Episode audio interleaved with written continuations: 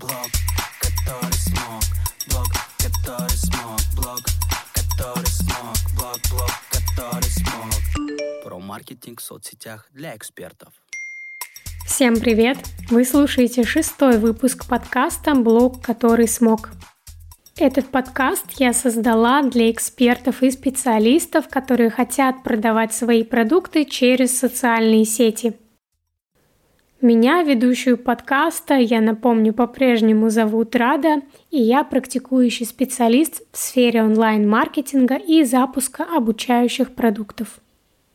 Я сегодня буду вещать из жерла вулкана, из пекла, потому что у нас вовсю идут продажи обучающего продукта курса «Точки роста» для бьюти-мастеров. И сегодня хочется вот э, поделиться с вами некоторыми наблюдениями, которые связаны с продажами инфопродукта. А точнее мы с вами поговорим про тему возражений – Хочется сегодня поделиться, опять же, своим опытом, рассказать какие-то ключевые моменты, связанные с возражениями при продаже, и надеюсь, что вам этот выпуск будет полезен.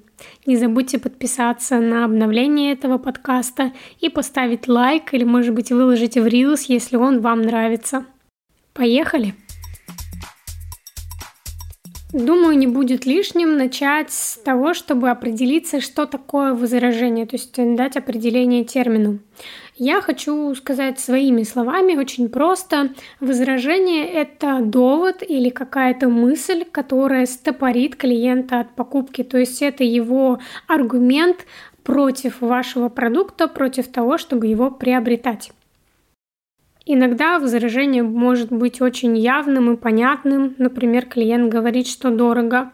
А иногда возражения бывают очень тонкие и неуловимые. Это то, что порой даже сам клиент не может воспроизвести, и сам клиент не может сказать, в чем именно он сомневается. И тут скажу первую мысль, которую важно знать, когда вы продаете свои продукты – Люди очень часто не высказывают свои возражения, свои сомнения вслух.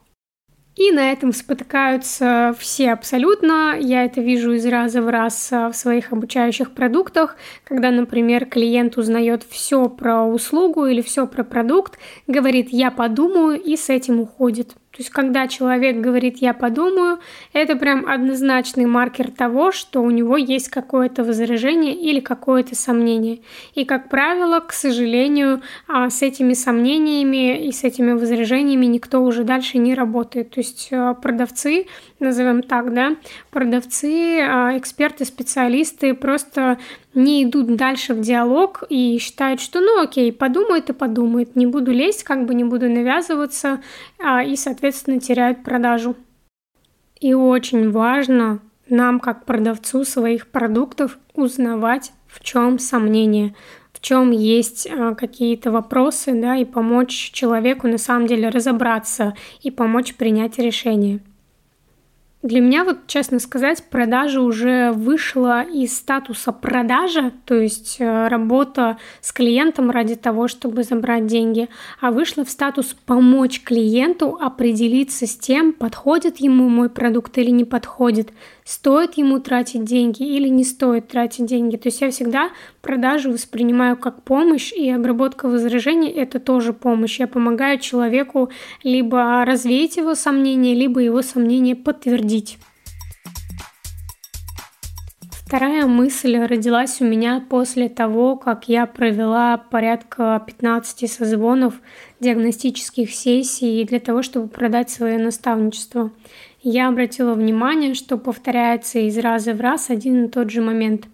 А люди часто не видят прямой взаимосвязи между вашим продуктом и своим ростом.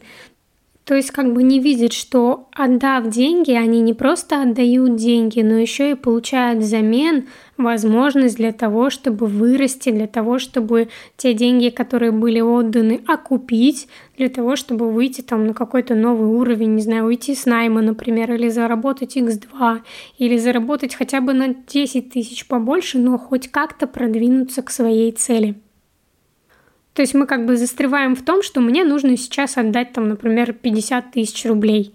А то, что будет дальше, как эти отданные 50 тысяч рублей отыграются, да, как это будет все менять человека, как бы это будет направлено на его рост, вот это как будто порой не замечается нашим покупателям, и это очень важно подчеркивать.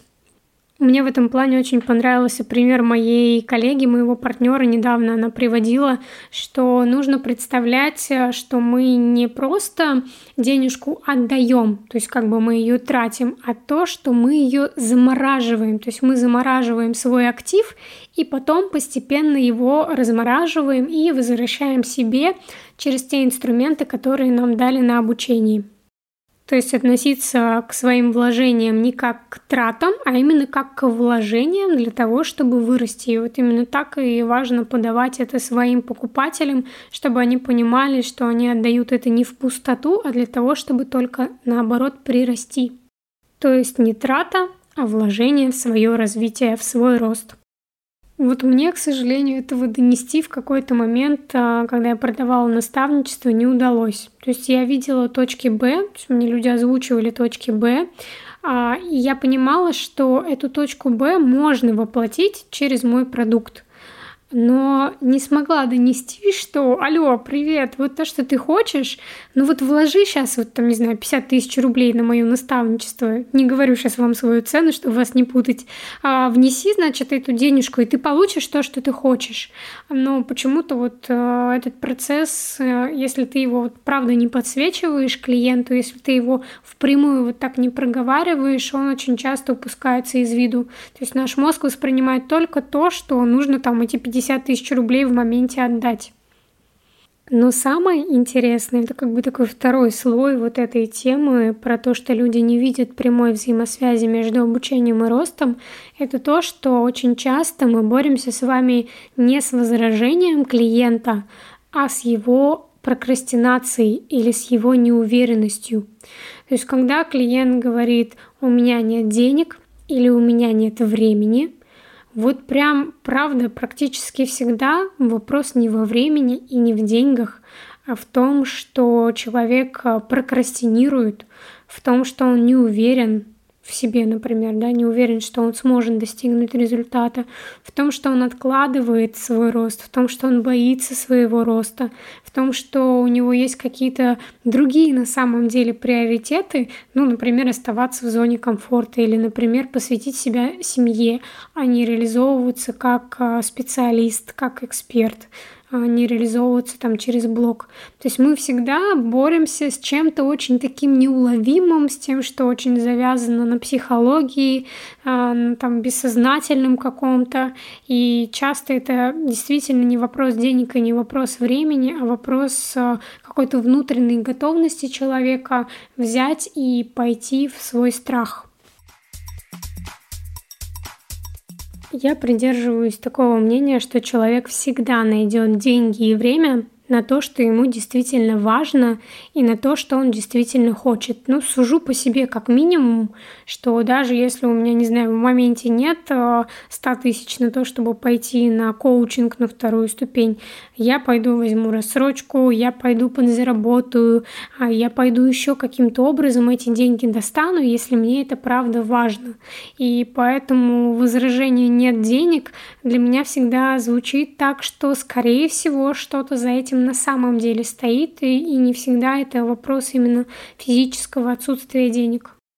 И вот бороться с прокрастинацией, мне кажется, это самое сложное, что может быть. То есть прокрастинация у другого человека, а мне нужно на нее как-то повлиять, чтобы он принял решение, а потом в итоге еще не слился. Мне кажется, тут единственный вариант какие-то очень жесткие продажи с какими-то жесткими триггерами, с какими-то жесткими призывами, но мне это никогда не импонировало.